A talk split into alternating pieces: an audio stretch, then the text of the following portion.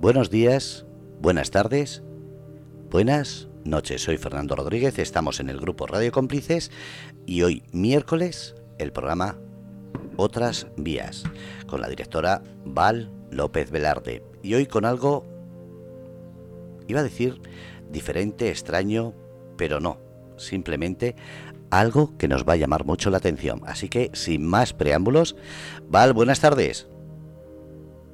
Hola, Fer, buenas tardes, ¿cómo estás? Pues contento porque traes cosas nuevas y cosas que tenemos que aprender, así que yo calladito y aprendiendo. Perfecto, pero muchas gracias. Pues el día de hoy tenemos otra invitada. Em, esta es una persona que conocí hace algunos años, hace como 3, 4 años, cuando me lastimé la rodilla y estaban por hacerme una cirugía y buscando formas en las que esa cirugía pudiera salir de la mejor manera, que mi cuerpo no lo recibiera como algo agresivo, porque claro que cada vez que van a, tener un procedimiento eh, en, nuestro cuerpo puede ser un shock muy grande para, eh, para nuestro organismo, ¿no? Entonces, buscando formas en las que todo pudiera salir de la mejor manera, conocí a Penélope, que es nuestra invitada el día de hoy. Penélope es una terapeuta craneosacral. Eh, que bueno, ahorita les sigo platicando qué pasó con esa historia, pero eh, hola Penélope, ¿cómo estás? Hola Val, hola Fernando, buenas tardes, buenos días a todos, a todas.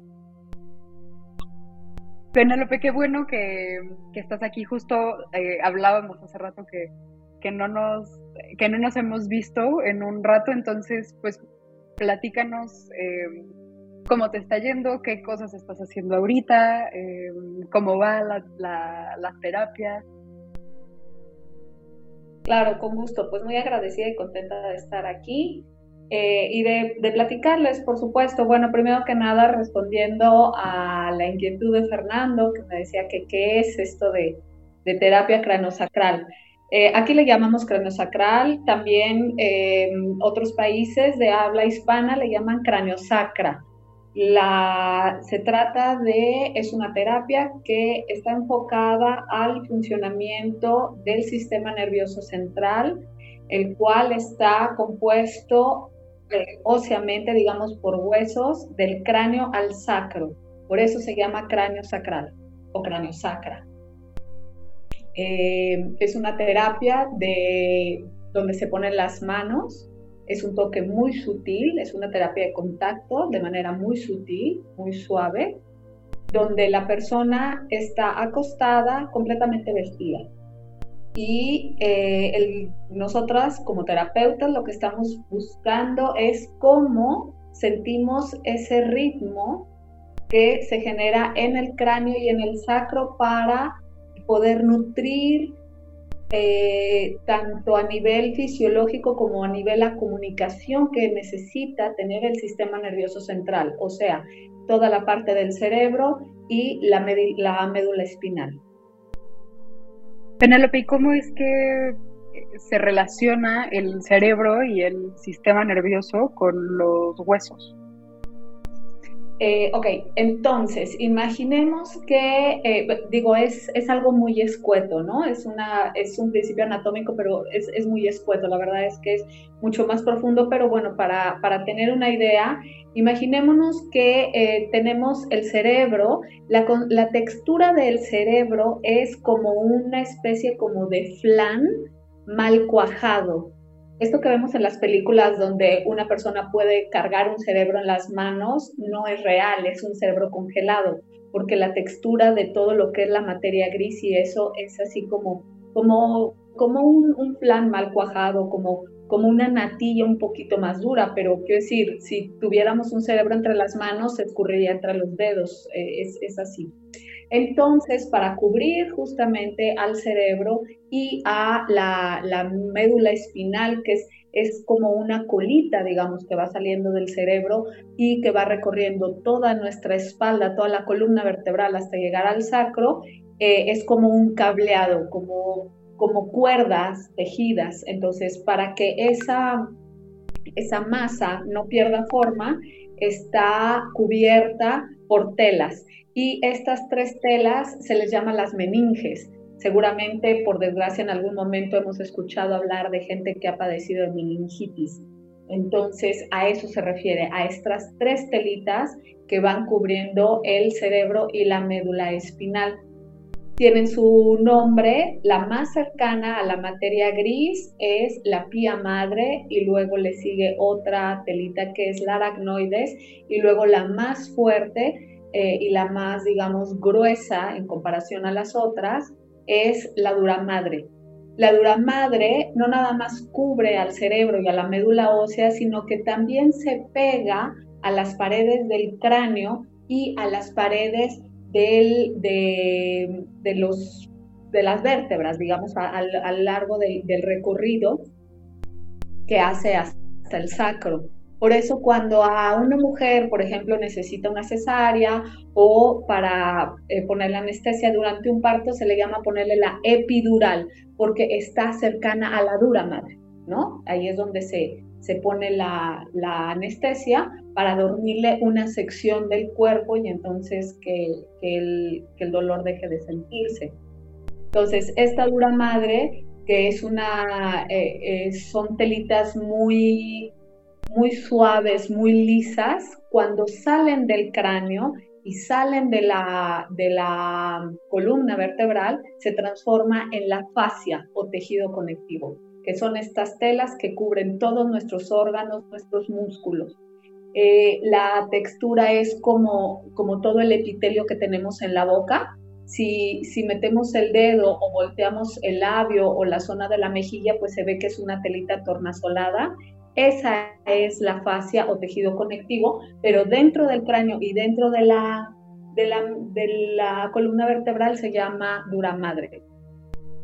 y entonces en la terapia craniosacral lo que se hace es que con unos toques muy leves se va acomodando, ¿qué es lo que se acomoda? ¿Los huesos? La, o sea, ¿se acomoda la fascia y por ende los huesos? ¿O cómo, cómo funciona? Sí, tal cual. Como es el tejido conectivo, se llama así porque justamente conecta a todo el cuerpo y es lo que necesita, digamos, eh, el sistema nervioso central es lo que usa como, como sistema de comunicación para saber, eh, quita la mano si te estás quemando o te está topando el dedo gordo con el zapato, entonces quítate el zapato, etcétera, ¿no? Entonces, eh, utiliza esa, esa tela inmensa que es el tejido conectivo para saber, eh, para poder accionar rápidamente ponernos a salvo.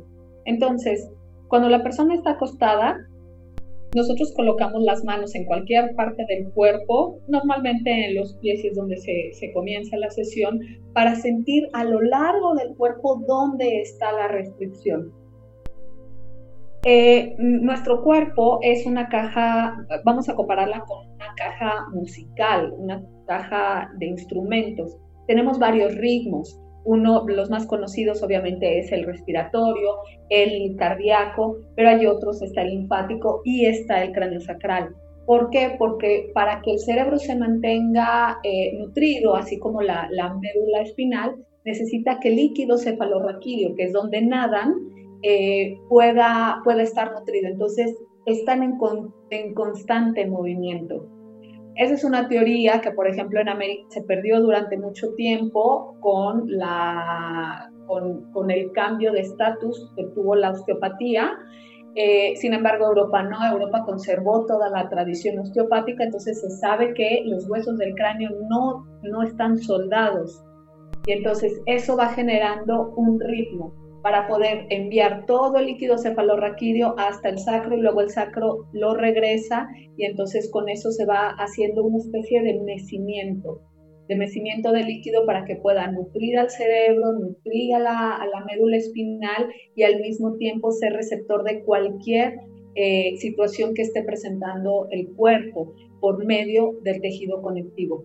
Entonces, eh, nosotros tocamos y vemos en qué parte, sentimos con las manos en qué parte hay una restricción, en donde el ritmo no tiene amplitud, calidad, eh, simetría, sincronicidad, etcétera, para saber que ahí hay una restricción. La restricción puede ser ósea, puede ser muscular, puede ser de la misma fase o tejido conectivo o puede ser medicamentosa, incluso puede ser de alguna, de alguna suerte emocional.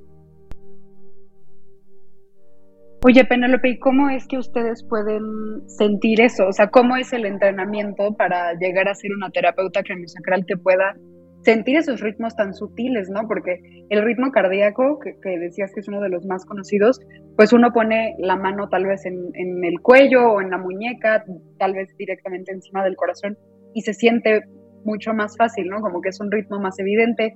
El respiratorio hasta lo puedes ver, ¿no? No, no solamente sentir. Pero qué tan evidente es ese ritmo craneosacral, ¿Qué, o sea, cómo es el entrenamiento para, para poder estar en contacto con él, cualquier persona puede hacerlo, cómo funciona.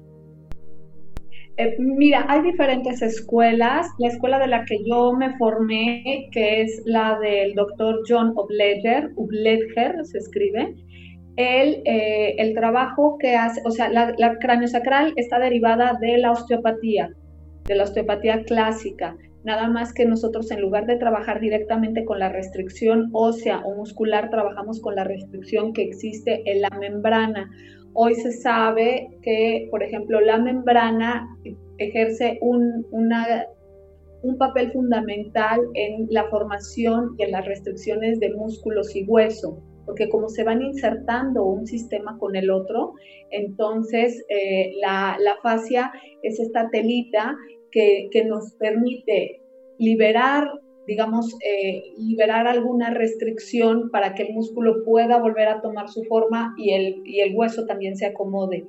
Y em, entonces el doctor Obleger, él se basó mucho, todo su trabajo, eh, él, él fue un osteópata murió hace 10 años y él basó todo el trabajo de la experiencia craniosacral en el trabajo con las meninges. Entonces, cuando él se da cuenta, cuando él empieza a desarrollar todo su, su protocolo en los años 70 en, en, Massachusetts, en la Universidad de Massachusetts, ahí es donde hace su, su investigación, eh, él ahí se da cuenta que el trabajo con, las, con, la, con el tejido conectivo, con la fascia, es muy eficaz, muy, muy eficaz y que entonces ahí va a basar toda su atención. Cuando empieza a, generar protocolos y entonces empieza a invitar a diferentes grupos de personas, trabajo con veteranos, con niños, o sea, con infancias, con, con personas cirugiadas, este, que pasaban por una cirugía, etcétera, etcétera, para ver si realmente el protocolo era viable, se da cuenta que, por ejemplo, es muy benéfica con infancias que tienen eh, autismo severo y con gente que tiene parálisis cerebral, pero se da cuenta que es una renta, o sea, por más que el terapeuta no cobre, la familia tiene que pagar gastos, eh, la gasolina, mínimo llevar a la persona o hacer que el terapeuta llegue a la casa para atender a la, a la persona que lo requiere. Entonces él desarrolla un protocolo para enseñárselo a las personas del área de la salud, fisioterapeutas y eh, de enfermería, etcétera, ¿no? Claro que eso no fue nada bien visto por la comunidad médica, pero bueno, pues los resultados ahí estaban, las familias empezaron a beneficiarse muchísimo.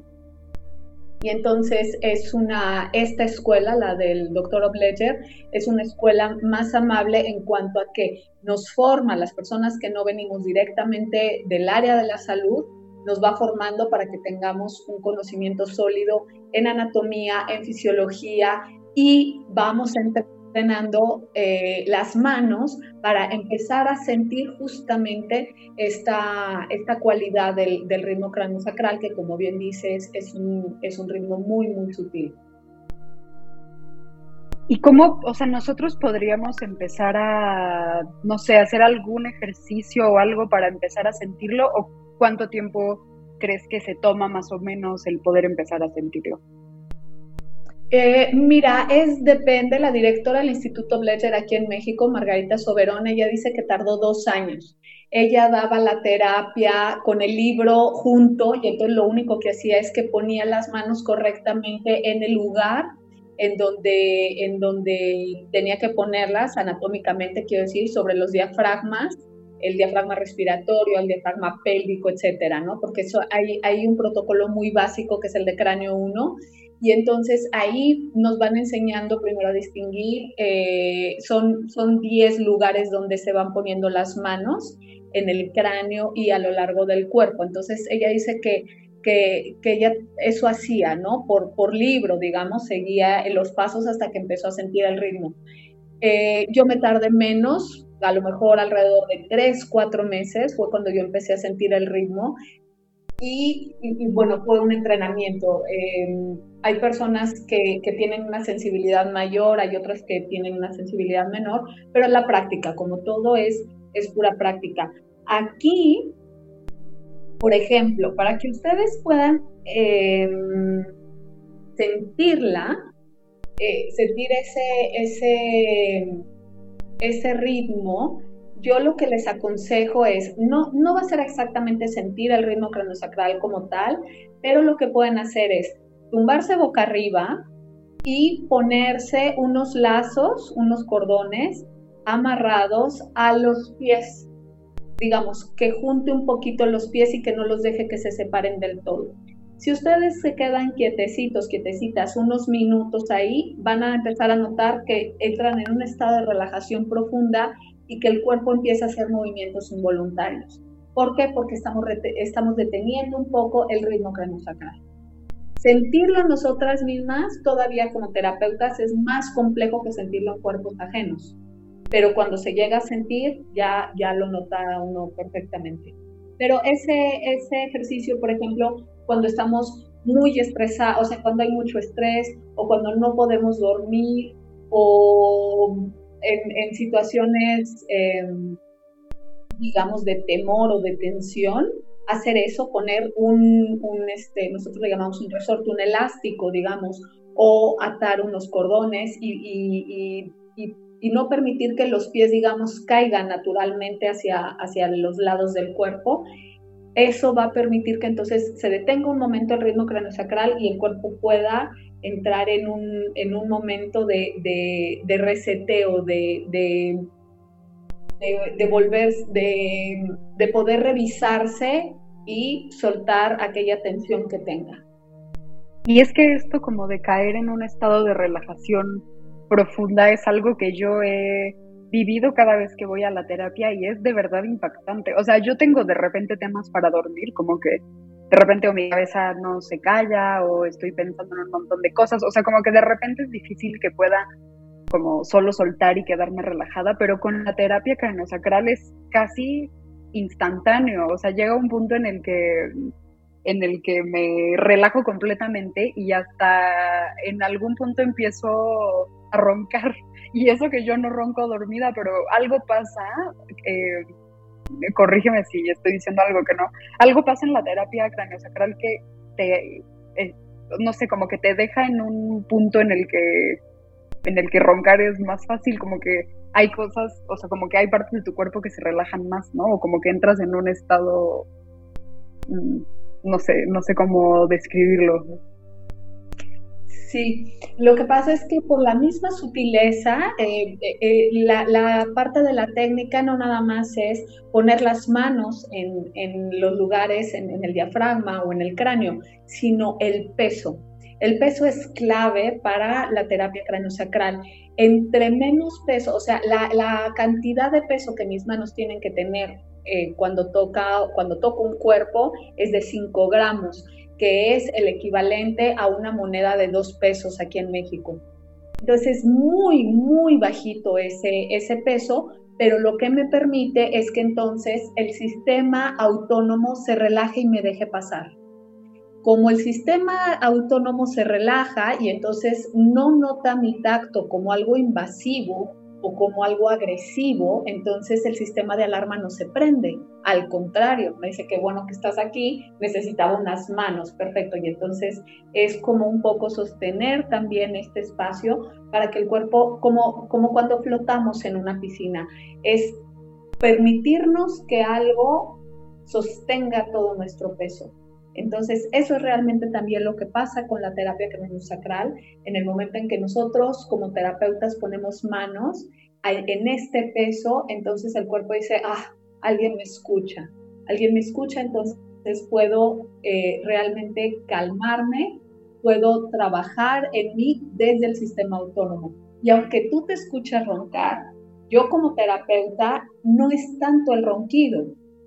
Para ti es muy fuerte porque tenemos la caja de resonancia del cráneo, pero en realidad no se oye tanto. Lo que sí es una respiración cada vez más profunda porque estás en un estado que se le llama como meditación profunda. O sea, a pesar de que tú te puedes escuchar, roncar y todo el asunto y estar en un estado de completa relajación, si yo te hablo, me escuchas perfecto. O sea, no estás perdida en un sueño, sino que realmente estás atenta y relajada al mismo tiempo. Sí, eso es lo que es una locura, que estás como entre dormida y despierta. Claro, porque, porque estamos tratando ahora sí con el sistema autónomo, ¿no? Con este sistema de alerta y, y, con, y al mismo tiempo con este sistema de, no nada más es el sistema de alerta, sino es el sistema de renovación, de eliminación, de, de, de, reconstrucción de nuestro cuerpo. Entonces, claro que cuando le damos un espacio, él dice, por favor, ¿no? Por fin este, puedo, puedo soltar, puedo descansar. Sí, exacto. Oye, Penélope, yo he sabido de mucha gente que va a la terapia sensorial como complemento de la terapia psicológica, porque de alguna manera te ayudan, o sea, todo esto que hablabas al principio de cómo es un tema del sistema nervioso y cómo va a permitir que ese líquido cefalorraquídeo fluya correctamente, pues al final tiene un impacto a nivel psicológico también, ¿no? Como que estás más tranquilo, estás menos estresado. O sea, yo he sabido de personas que me dicen que estaban pasando por un duelo, o sea, como por alguna circunstancia muy difícil y que ya no se sentían tristes, que se sentían pues mucho más en paz, ¿no? O sea, al final no solo es un tema físico, sino también es psicológico, ¿no? Claro, porque, porque el tema es eh, muchas de nuestras emociones impactan al cuerpo y mucho de la parte fisiológica impactan a nuestra actitud, a nuestra personalidad y a nuestras emociones. Ahí nunca yo he sabido que es primero si el huevo o la gallina. O sea, no sé si, por ejemplo, una persona que está teniendo un problema de hígado está muy, muy irascible, muy enojada todo el tiempo, pero es, eh, o sea, muy posiblemente sea por donde está pasando el hígado. Y claro, cuando el hígado tiene espacio, cuando hacemos un, contacto y la fascia puede liberar toxinas, puede eh, soltar, eh, no sé, medicamentos o alimentos, etcétera, que haya estado ahí entorpeciendo un poco el proceso del trabajo del hígado, pues claro que esa persona empieza a sentirse mejor. Si yo duermo mejor, me siento mejor. A lo mejor nada cambia en mi vida, pero simplemente estoy descansando y entonces, por lo tanto, abordo la vida desde otro ángulo. También, como te mencionaba, bueno, les mencionaba al principio, está este tema de eh, no es lo mismo si yo salgo a la calle y, veo un accidente y yo estoy de buen humor o en un, en un humor más o menos eh, óptimo, a que si lo veo cuando tengo emociones eh, como depresión o cansancio o hastío, ¿no? Porque entonces toda, todo el impacto de eso que estoy viviendo lo, vivo desde áreas diferentes. Entonces, si yo salgo eh, con, una, una mentalidad muy muy deprimida en ese momento y veo un accidente, digo, ay, vaya, todo esto es, este mundo, eh, es una mierda, o sea, ¿sabes? Empiezo a hacerme toda una historia, contarme toda una historia, y entonces eso se va volviendo cada vez más eh, como una bola de nieve que se va acumulando un poco en el cuerpo. Y si encima ese día voy a que me saquen sangre, pues seguramente a lo mejor no me van a pintar bien y a lo mejor a la hora de extraer la sangre me va a doler un poco más o se me va a bajar eh, la presión o el azúcar, etcétera. Y entonces ese, ese pequeño eh, agujerito que, que, genera ese pinchazo que, que, me dieron para sacar sangre, resulta que a lo mejor el, se, me, se me hace todo un, un hematoma, ¿no? Un, un, este, un moretón. Entonces, eh, ahí queda un poco una memoria también. Hoy se sabe que pues el cuerpo es todo un gran receptor, es, eh, la memoria no está nada más en el cerebro, sino que la memoria también es muy corporal, porque hay olores, hay sabores, hay posturas que de pronto tomamos. Por ejemplo, cuando hablamos un idioma extranjero, de pronto si cambiamos la postura del cuerpo, entonces recordamos una palabra o una entonación, porque es el cuerpo también el que participa todo el de, de nuestra experiencia de vida. Entonces, efectivamente, hay personas que, eh, que, que aquí pasan por un proceso que se llama somatoemocional, donde sin necesidad de revivir tal cual el evento traumático, trabajamos con, con el evento que sí quedó en el cuerpo.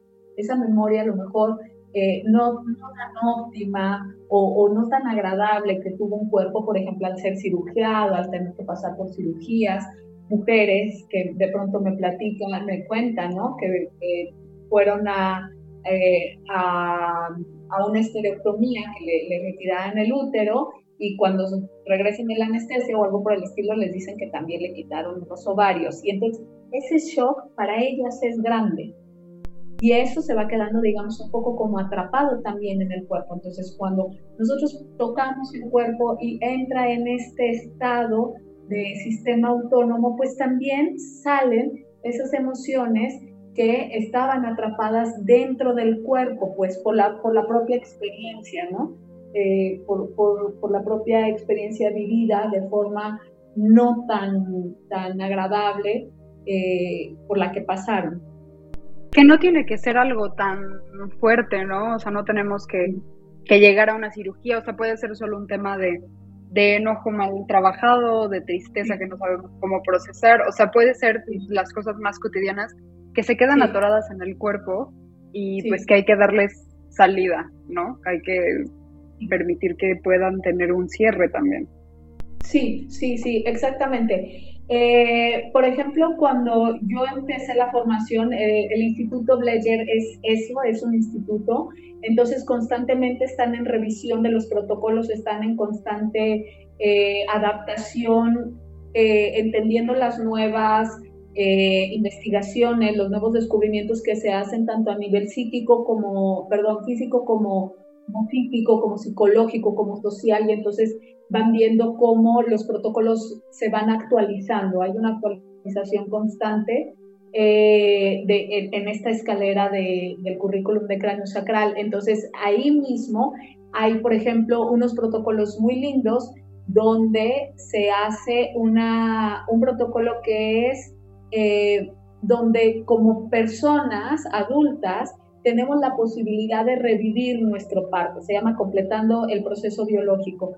Entonces, entre varios terapeutas acompañamos a una persona a que esa persona pueda darse el permiso de mostrar cómo fue su parto, cómo bebé, cómo lo vive. Y entonces desde ahí se trabaja.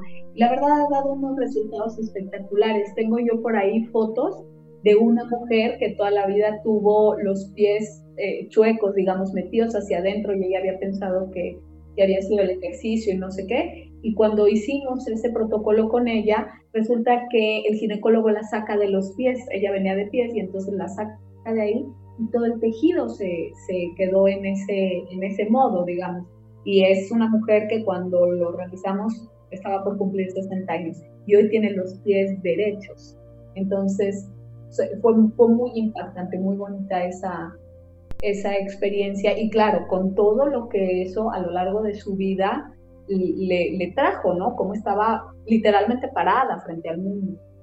Entonces, sí, efectivamente lo que dices a veces no son, no son cosas tan, tan difíciles como asuntos de cirugía o en este caso el, el parto, pero no sé, si yo tengo una pareja y termino con mi pareja en un momento en que a lo mejor yo no me sentía tan plena o, peor, mi pareja termina conmigo cuando yo no estoy tan preparada, pues seguramente puede haber sentimientos de abandono o de soledad o de, de, shock, ¿no? Que se va quedando en, en, mi cuerpo y se va almacenando en diferentes lugares, ¿no? En los brazos, en las articulaciones, en fin, en donde, donde el cuerpo considera que que puede eh, colocarla sin que dañe por completo todas las estructuras. Claro, sí, y al final pues es un tema, es un tema inconsciente, ¿eh? o sea que se, que todo eso se hace a nivel corporal, ¿no? O sea, como que mentalmente no estamos registrando todo eso y el poder darle una respuesta dentro de ese mismo nivel corporal, porque hay muchas cosas que claro que se pueden trabajar con terapia, ¿no? O sea, con terapia psicológica y trabajarlas como desde el intelecto, ¿no? O sea, tenemos algo a nivel corporal, eh, a lo mejor no estamos tan conscientes de esa relación con lo emocional y con nuestro proceso psicológico, pero eventualmente podemos entenderlo con la cabeza y eso puede hacer que se suelte poco a poco, ¿no? Lo que a mí me parece impresionante de la terapia craneosacral es que te ahorras pasos intermedios, es lo que es como yo lo percibo, como que no, no es que ataques, pero como que resuelves dentro del mismo nivel en el que se está formando y entonces ni siquiera tienes que tener todo un proceso psicológico complejo, ¿no? Que no quiere decir que esté peleado, o sea, claro que lo puedes llevar de la mano, claro que a lo mejor en el momento en el que tu cuerpo suelta hay algo que se te viene a la memoria y entonces ya puedes como racionalizar lo que acabas de soltar o se te viene algún recuerdo a la cabeza, cuerpo suelta, pero hay algo que eso es, esa es la impresión que tengo, como que te ahorra también tiempo, la verdad, y esfuerzo en entender psicológicamente qué está pasando y ayuda como a que tu cuerpo pueda em, soltarlo y por ende tú puedas sentirte también un poco más tranquilo con eso. Sí, efectivamente. Lo que ocurre es que, bueno, ya en, los niveles más avanzados, donde ya se trata la, la parte somatoemocional con el cráneo central, no se entrenan para tener algo que se llama diálogos terapéuticos. Entonces, dentro de esos diálogos terapéuticos, pues son diálogos eh, provenientes, por ejemplo, de la Gestalt, ¿no? De, de, de, la, de, terapéutica Gestalt, de la imaginería, etcétera. Y, bueno, y cada terapeuta, si tiene una formación previa, pues utiliza esas herramientas con las que se siente cómodo o que son eficaces. Eh, para acompañar justamente este proceso y poderse liberar, digamos, a todos los niveles, ¿no? Tanto corporal como emocional, como físico, mental y tal. Eh, yo tengo el, privilegio de trabajar con psicólogos, psicólogas y con personas, con psiquiatras porque hoy cada vez está un poco más abierto también el campo de la medicina institucional para poder incluir a las medicinas complementarias en el beneficio de una persona y su salud. Entonces, estas personas me envían a, nosotros les llamamos consultantes, en lugar de pacientes, les llamamos consultantes, nos envían a consultantes cuando, por más que ya llevaron un proceso psicológico y o eh, psiquiátrico, medicamentoso, etcétera, regresan. Hay una aparente mejoría, pero después regresa y regresa y regresa el tema. Entonces ahí es que esa memoria está anclada en las células, es una memoria corporal. Entonces, por más que yo diga, es que yo no me siento abandonada, es que tengo una familia y tengo, no sé, este, hijos, hijas, trabajo en un lugar con mucha gente y llamo a mi madre todas las noches, no sé, eh, resulta que hay momentos en que otra vez yo siento ese profundo abandono o, esa tristeza o esa compulsividad. Entonces ahí se sospecha ya fuertemente que más bien es un asunto corporal, es una memoria que está en las células por la razón que quieras. A lo mejor bebé fue, se sintió abandonado porque eh, la madre tuvo alguna complicación o este, porque llevaron a bebé a la incubadora unas horas y bebé en ese momento se sintió completamente abandonado. Entonces ahí queda la memoria y por más que yo la piense y la repiense y la hable, y la, no va a terminar de salir porque está en el cuerpo. O por más que no te acuerdes, ¿no? Porque ¿cómo te vas a acordar? O sea, porque cómo vas a llegar al punto clave en terapia, o sea, no, o sea, nada en contra de la terapia, ¿no? La terapia es maravillosa, pero hay cosas que no vas a poder acordarte nunca, porque estabas chiquitito o porque lo tienes muy bloqueado, o sea, hay cosas a las que no se pueden llegar o no se pueden resolver solo como por la vía de la racionalidad, ¿no? O sea, como por entender mentalmente lo que está pasando, sino que tiene que haber como una comunicación directa con el cuerpo, ¿no? Y esto que decías hace rato de, ay, qué, qué rico, necesitaba unas manos o necesitaba como eh, alguien que me, que me estuviera escuchando o que estuviera atenta del ritmo que estoy teniendo o de los bloqueos que estoy teniendo, igual, ¿no? O sea, como una comunicación directa con el cuerpo. Y aquí lo que me parece otra vez algo muy, eh, pues algo increíble es que hay cosas que dentro de otros parámetros o dentro de otros paradigmas no se pueden resolver y la terapia sacral sí lo hace. O sea, esto de la persona que, que, tenía los pies hacia adentro, em, o sea, no sé por cuántos terapeutas pudo haber pasado antes, pero, pero esta terapia lo resuelve. Cuando a mí me iban a operar de la rodilla, que es eh, con lo que empecé eh, este programa, a mí el pronóstico que me daban era que iba a estar como dos meses sin caminar, o sea, que me iban a poner un yeso y que iban a hacer dos meses en cama y después como otros dos, tres meses en recuperación y en terapia y rehabilitación y demás. Y yo ya estaba, pues, no estaba contenta con eso, la verdad, pues nadie quiere tener ese proceso tan largo si es que hay una forma de, de ahorrarlo, ¿no? Y cuando fui contigo, igual ahorita tú nos puedes platicar cómo es que funciona esto, pero tú, eh, lo que yo entiendo que hiciste en ese momento fue como avisarle a mi cuerpo que lo iban a abrir, que mejor ayudaran a los doctores, que le mostraran dónde estaba el problema. Y del pronóstico tan terrible dentro de mi opinión, que ya sé que hay peores pronósticos, pero bueno, estaba en la universidad haciendo ejercicio, o sea, era algo que me iba a partir eh, la vida o me iba a cambiar muchas cosas para mal, dentro de mi opinión, pasé a poder caminar dos días después. O sea, estuve un día acostada y al día siguiente fui al hospital otra vez, me quitaron este, la venda porque ni siquiera fue yeso y ya, y caminé, hice mi vida normal y ahorita estoy perfecta, ¿no? Eh, entonces esto em, a mí me parece increíble, o sea, la terapia que nos sacan porque te, te hace posibles cosas que otras herramientas te dicen que no se puede o que ni siquiera consideran ¿no? la posibilidad y esta terapia va, va más allá y te, pues, te resuelve cosas que otros paradigmas no. Esa es la, la experiencia que yo tengo. Claro, eh, nosotros trabajamos mucho con gente en preoperatorio y en posoperatorio y entonces la cosa es otra. Cuando cuando nosotros, el acercamiento que tiene la terapia cronosacral hacia el cuerpo humano es de absoluto respeto. Entonces, en ese respeto de saber que es un sistema complejísimo, complejísimo y, un, eh, y de, una, de una sabiduría inmensa, porque conforme empezamos a estudiar anatomía, eh, o sea, simplemente cuando uno empieza a adentrarse en cómo es el, el, sistema respiratorio, todo lo que hacen los pulmones, etcétera, uno dice, wow, o sea, simplemente la arquitectura, ¿no? Cómo, cómo es tan, tan exacta, tan perfecta y al mismo tiempo está al unísono con el resto del cuerpo, es, es, realmente un asunto sagrado, ¿no? Es cuando, cuando entonces como terapeutas guardamos silencio porque porque no es algo, no es una visión mecanicista de un cuerpo, sino realmente de, sistemas muy complejos y muy,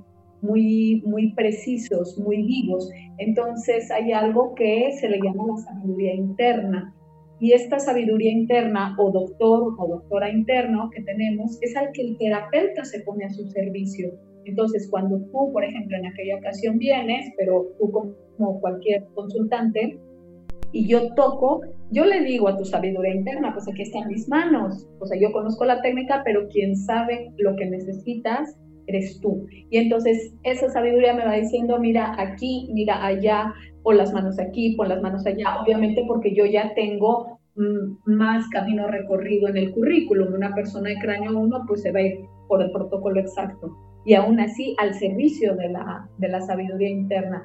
Entonces, por supuesto que si uno le habla al cuerpo, le dice, oye, mira, te van a operar porque es lo mejor para Valeria, o sea, la intención es que Valeria pueda caminar, pueda volver a ser funcional, te van a ayudar, entonces el cuerpo dice, ok.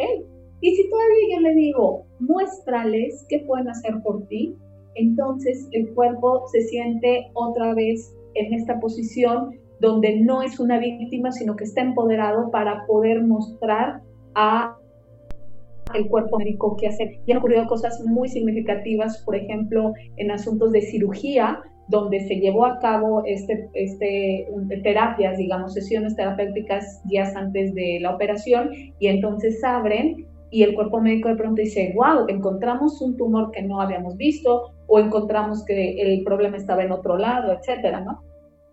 Y la, la fase recuperatoria es muy, muy, muy interesante, es muy amplia y muy favorable para, para la persona que se sometió a, a ese tratamiento, ¿no?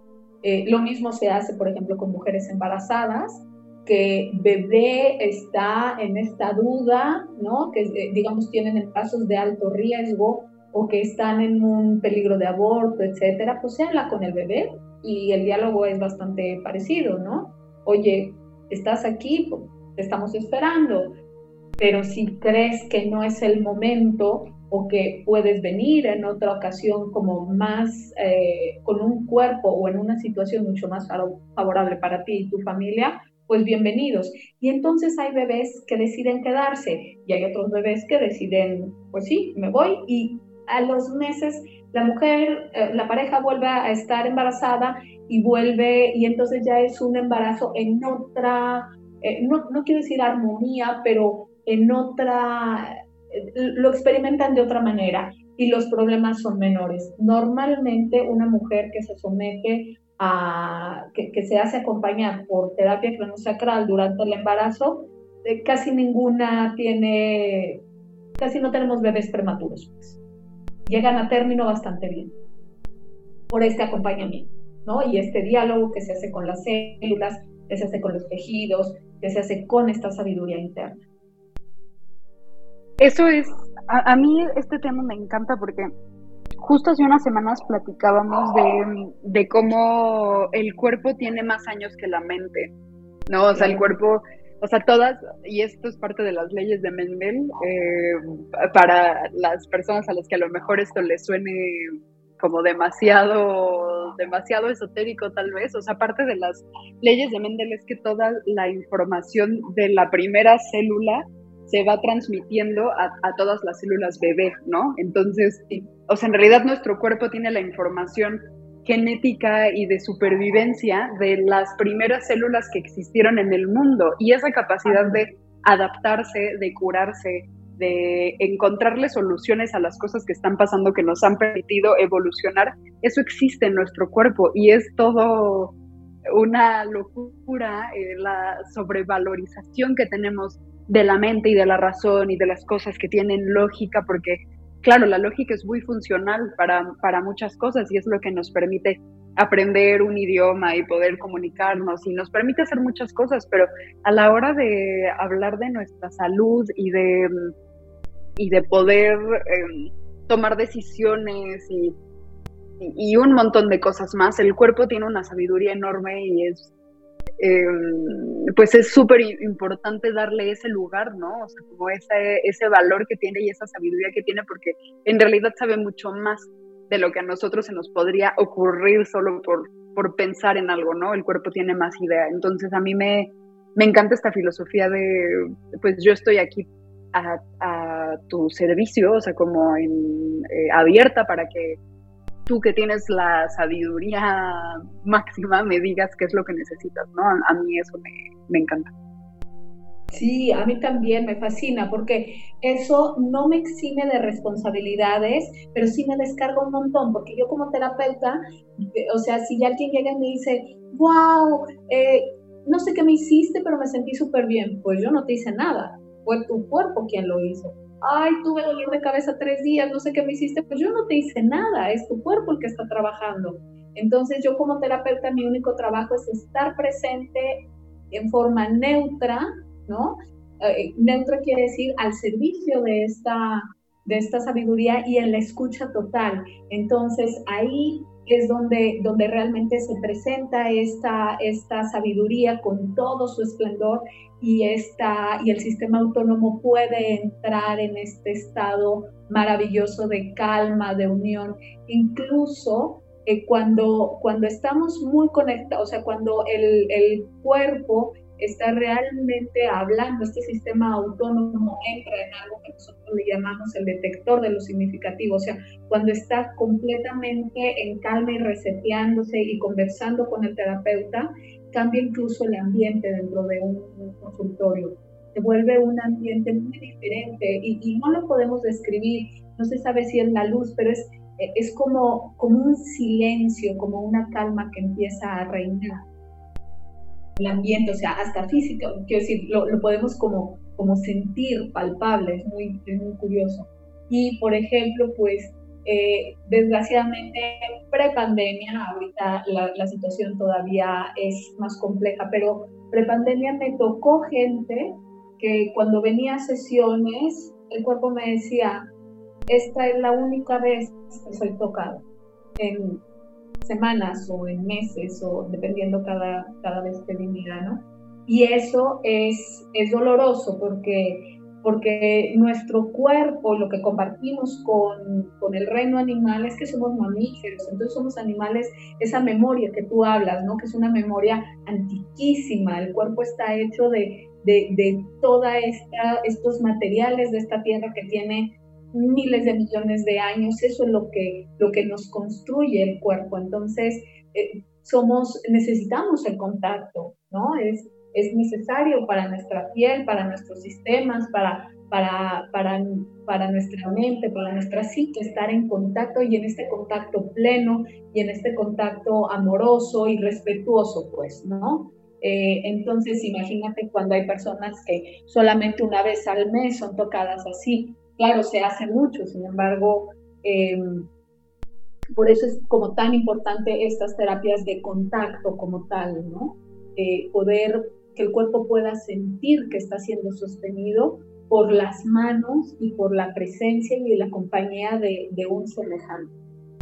Oye, Penélope, en algún momento en alguna serie vi que alguien hablaba de cómo cuando está teniendo alguna crisis, algún ataque de ansiedad, de pánico, se está sintiendo muy mal, el, eh, que no es necesariamente un abrazo, pero como el sentir que alguien te contiene, eso relaja el sistema nervioso. Y ahorita que estabas hablando hace rato de, de lo que nosotros podemos hacer para, eh, para contactar como con ese flujo craneosacral, que era lo de juntar nuestros pies y como contenerlos, me recuerda un poco a lo mismo. Es, es, es lo mismo, o sea, esa como contención sí es algo que, que nos relaja.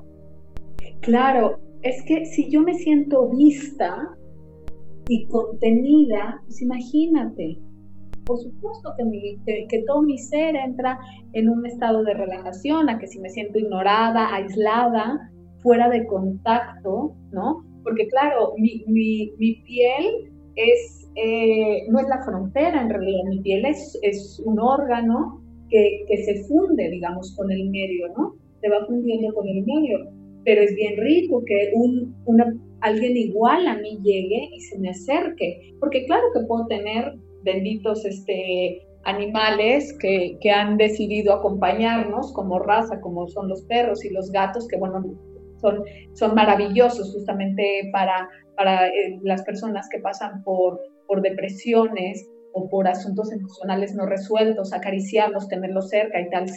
Yo estoy completamente de acuerdo. Encima, ellos son capaces de enseñarnos, de, de más que de enseñarnos, de, de que recordemos lo que es el amor incondicional. Sin embargo, existe dentro del cerebro todo esto que se le llama el cerebro límbico, el cerebro de manada. Entonces, no nada más yo necesito eh, a mi perrito o a mi gatito, sino que yo necesito a alguien igual, ¿no? O sea, un, alguien congénere, pues, un, eh, alguien de mi misma raza, pues, ¿no? que pueda brindarme ese espacio. Entonces, sí, desde luego, simplemente con una mirada profunda, respetuosa, ya mi sistema cambia. Y ahora ni se diga si esa mirada la acompaño con el tacto, ¿no?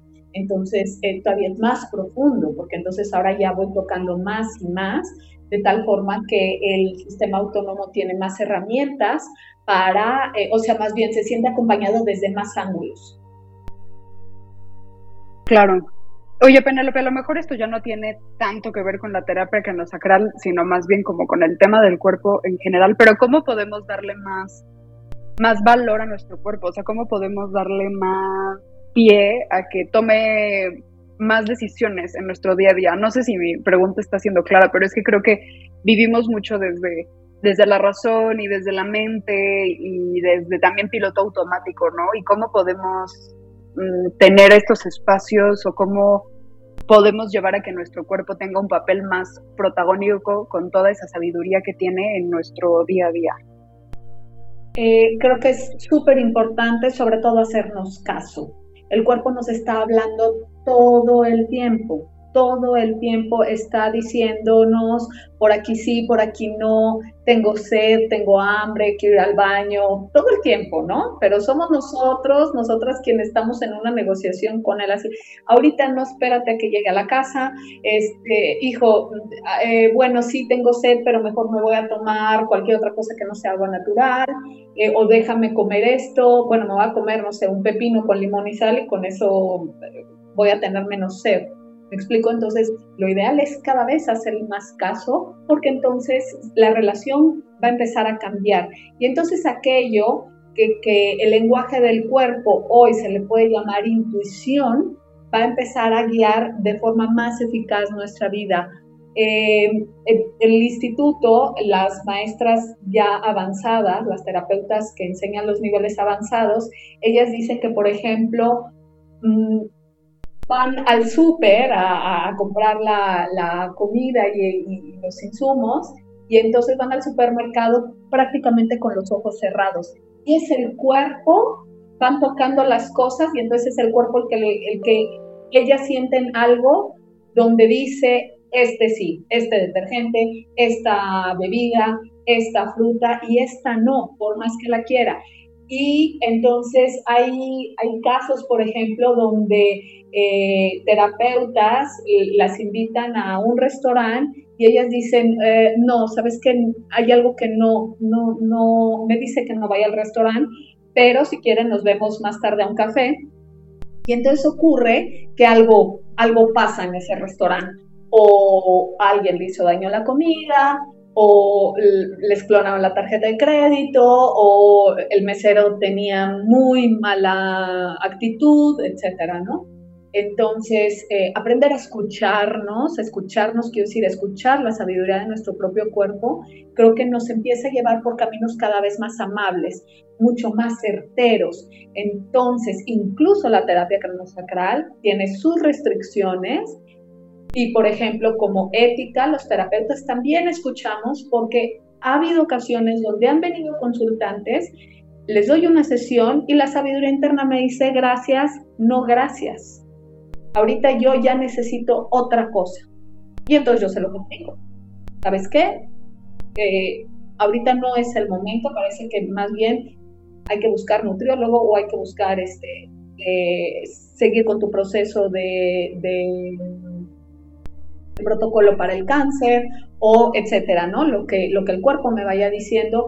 Y la mayoría de las veces, después de tiempo, eh, una vez que el consultante o la consultante sale de esa, de esa etapa, regresa. Porque también es esa escucha incondicional, ¿sabes? Si un cuerpo me dice gracias, no gracias, es no gracias, yo no puedo insistir. Eh, sería poco ético de mi parte obligarle a decirle sí, pero bueno, o incluso cuando las personas me, me, insisten, es que me relajé, es que si pude dormir, es que, pues sí, pero tu cuerpo no, vamos a perder tiempo, tanto tú como yo, y no se trata de eso. Es tiempo, es dinero y es encima otra vez no escuchar esa sabiduría. Eh, entonces la invitación siempre es esa. Si yo entro a un lugar y algo dice no, hacerme caso, hacerme caso y por más que esté muy linda la fiesta o este, sea la comida en casa de mi suegra, mm, saben que ahorita no me siento muy bien, pero si quieren póngamelo para llevar y, tal, ¿no? Entonces eso va empoderando la voz de mi cuerpo y de tal suerte que después eh, las experiencias sean cada vez más enriquecedoras para mí y para, para mi desarrollo en todos aspectos. En, ocasiones me ha pasado de sacar cita, por ejemplo, con dentistas llego al consultorio y me empiezo a sentir inquieta y entonces me retiro y, oiga, le debo algo, es que me surgió algo, una emergencia, ¿no? Y eh, no a todo el mundo uno le platica, pues es mi cuerpo el que no quiere. Entonces, simplemente me salió un asunto, le debo algo y hay gente que me dice, no, no pasa nada, reagendamos. O hay gente que me dice, bueno, pues sí, ya, ya, este, ya no di esta sesión y la pago sin problema. Y puede ocurrir que tiempo después, a lo mejor no, tres, cuatro días después, mi cuerpo me dice, llévame otra vez ahí. Y entonces ahora sí, y la cosa sale bastante, bastante más clara, ¿no? Ni me pregunto por qué me encanta de ahí. Sí. Que es también, o sea, ahorita estaba pensando en las circunstancias en las que la razón y el cuerpo pueden decir cosas contrarias, ¿no? O sea, porque habrá gente a lo mejor que nos escucha que dice, pues sí, pero ¿qué tal si mi cuerpo me pide comer en McDonald's todos los días, ¿no? O bueno, a lo mejor no todos los días, pero hoy. Y racionalmente yo sé que eso no es sano para mí, ¿no? O que no es a lo mejor la, mejor elección. O que tengo la fiesta de cumpleaños de mi mamá y yo no, o sea, y no me puedo ir porque si me voy eso pues va a ser peor y además como que no hay ninguna razón lógica para que yo me sienta mal, ¿sabes? O sea, como qué pasa en esas circunstancias en las que la razón te dice una cosa y el cuerpo te dice algo completamente opuesto, o por ejemplo, cuando el cuerpo tiene tal vez una memoria de, de abandono o de sentirse insuficiente y entonces las cosas que te dice vienen tal vez de ese lugar, ¿no? O sea, no sé si me estoy dando a entender, o sea, ¿qué, qué pasa en esas circunstancias opuestas, o sea, mente y cuerpo? ¿Y qué pasa cuando el cuerpo también toma ciertas decisiones, pero por miedo? ¿Cómo, cómo podemos distinguir eso? Eh, ahí, mira, de entrada hay que entender que nuestros cuerpos han sido disciplinados a lo largo de siglos, no es de ahora. Se nos ha enseñado a disciplinar nuestros cuerpos. ¿Sabes? A sentarnos de una forma, a comer de una forma, acercarnos a la gente de una forma, a ir al baño a ciertas horas, en fin, en fin, en fin, en fin. Esa disciplina que sea eh, la, la, bandera de disciplinar el cuerpo de esa forma ha sido en bien de la convivencia y de la sociedad pero ha sido en detrimento terrible de nuestra propia intuición, de nuestra propia voz. Y eso es lo que ha desencadenado en todo este asunto de sentirnos completamente abandonadas, o abandonados, completamente disociados de, entre esta dicotomía ¿no? de, de, razón y, corporalidad, etcétera. Porque desde niñas, si de pronto un, un, niño, una niña se siente triste, la mamá le dice, es que no tienes por qué llorar, o dame una razón por qué estás llorando. Entonces siempre estamos buscando razones para cómo nos sentimos, cuando no tiene que ver una cosa con la otra. El verdadero lenguaje del cuerpo no te va a decir dame McDonald's, a menos que esté muy bajo de azúcar y necesite comer lo que sea, porque ya no está produciendo, eh, o sea, necesita producir, eh, generar tejidos, células, etc. Entonces dice, bueno, de que me des nada, otras dos, tres horas, a que me des un McDonald's, dame un McDonald's y, ya después yo veo qué hago con, con, lo que no pueda yo digerir. Entonces ahí, por ejemplo, cuando una persona de pronto dice, wow, tengo un antojo tremendo de McDonald's, la cosa es imaginarse comiendo ahora no McDonald's, sino una ensalada. Y si el cuerpo vuelve a decir, no, McDonald's, entonces uno le, dice, ok, este, me imagino comiéndome un pastel y el cuerpo dice, no, McDonald's quiere decir que en realidad sí está necesitando esa grasa, sal y, lo que sea que conforme las hamburguesas de McDonald's para que en ese momento pueda funcionar. Entonces le doy el McDonald's y lo más seguro es que no le haga daño. Pero si yo le digo ensalada y dice sí, ensalada, y luego le ofrezco, eh, no sé, un puño de pistaches, dice sí, pistaches, o si me imagino comiendo una rebanada de pastel y el cuerpo dice sí, una rebanada de pastel, lo que tienes hambre. Entonces ahí yo estoy en el poder de decir, tú lo que tienes es hambre, ¿qué es lo que más me conviene?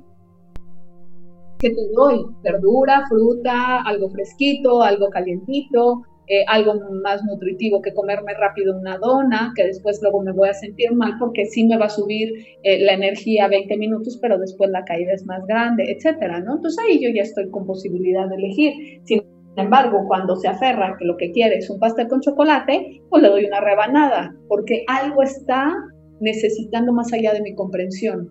Y entonces se lo doy. Siempre y cuando esté bajo ese concepto, ¿no? Claro, si es el cumpleaños de mi madre y entonces ahí es más complejo decir no quiero ir y tal, bueno, entonces negocio con el cuerpo. ¿A qué hora llegamos?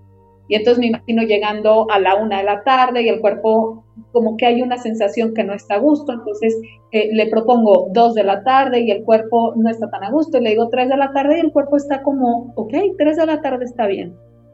Y llego a las tres y le hablo, mamá, ¿sabes qué? Voy a estar retrasada, pero a las tres de la tarde llego ahí y a las tres me estoy ahí y entonces no nada más le hice caso a mi cuerpo, sino que me hice caso, o sea, me hice caso a mí misma, esa sabiduría que me dice llega a tal hora y lo más seguro es que la circunstancia te deje en paz la relación con tu madre y a ti también por haberte escuchado.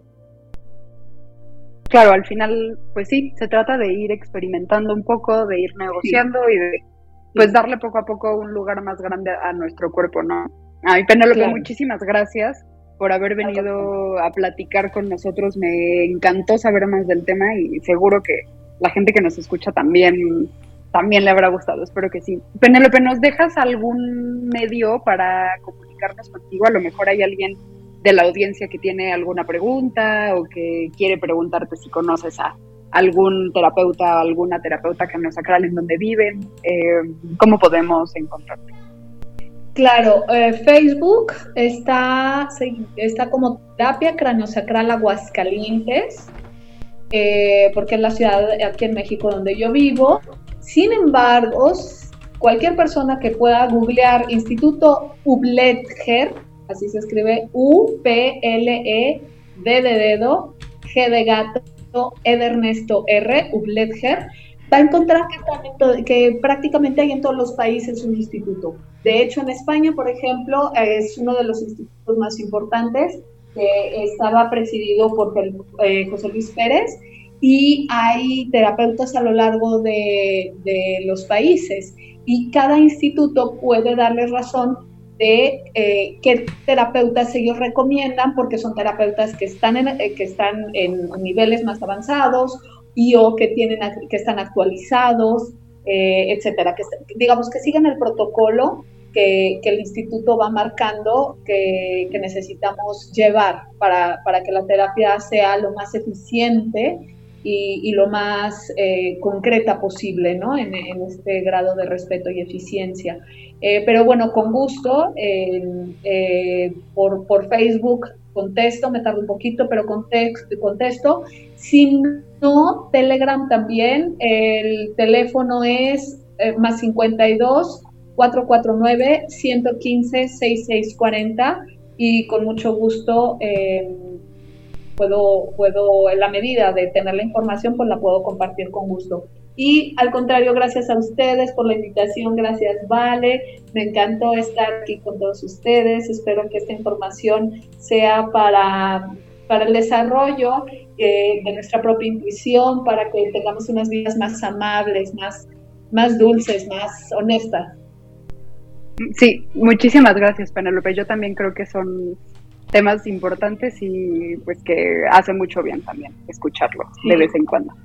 Sí, Estoy aquí y tengo una pregunta. A ver, eh, Alejandra eh, decía, el terapeuta dice cuánto tiempo o sesiones se necesitan para la ayuda de cada uno cuando es necesario. Te escucho un poquito lejos. Preguntan que cuántas sesiones son necesarias. Si el terapeuta, si el terapeuta decide cuánto tiempo o cuántas sesiones son necesarias para la ayuda. Sí, normalmente es el terapeuta quien lo va a, que va, que va a dar la primera especificación.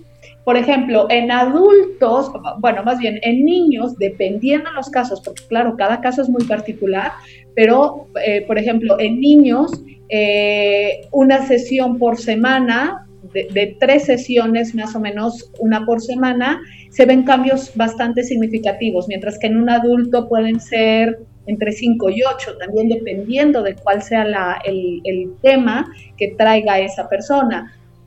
y sin embargo, tomando en cuenta el, el principio básico de la terapia craneosacral, es el cuerpo quien lleva la agenda. Entonces, lo que sí se recomienda es que al menos se lleven tres sesiones a cabo. Lo mínimo de, espacio es eh, una cada, cada ocho días para que la propia persona pueda ver el resultado y saber conscientemente si es una terapia para ella o no. Porque por más que yo como terapeuta diga, wow, este cuerpo está trabajando muy bien, pues si la persona no se siente del todo cómoda o si ella no nota tanto, pues tampoco se le puede forzar. Pues muchas gracias. Es, decisión del cuerpo, ¿no? Un terapeuta en eso basa, da un protocolo de inicio, pero eh, siempre se está cotejando con el cuerpo si el cuerpo quiere seguir en ese ritmo o si se hacen más espaciadas, etcétera. Muchísimas gracias. Eh, también he puesto en el chat eh, terapia craneosacral.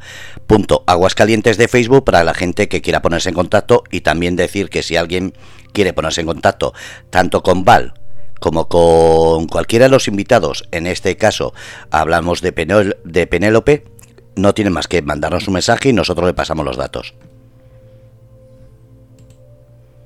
Buenísimo, Fer, muchísimas gracias. Gracias. Gracias a las dos, un abrazo y la semana que viene, más. Gracias, bonita noche. Buenas tardes. Bueno, pues habéis escuchado otras vías con el programa de la directora Valeria López Velarde. Un programa que como siempre nos sorprende, pero sobre todo nos da información. Un beso, un abrazo y sobre todo, sacar cada uno vuestras conclusiones. Desde el Grupo Radio Cómplices sabéis que aquí los miércoles a las 7 hora española, a las 19 horas, otras vías con Valeria López Velarde. Gracias a todos, buenos días, buenas tardes, buenas noches.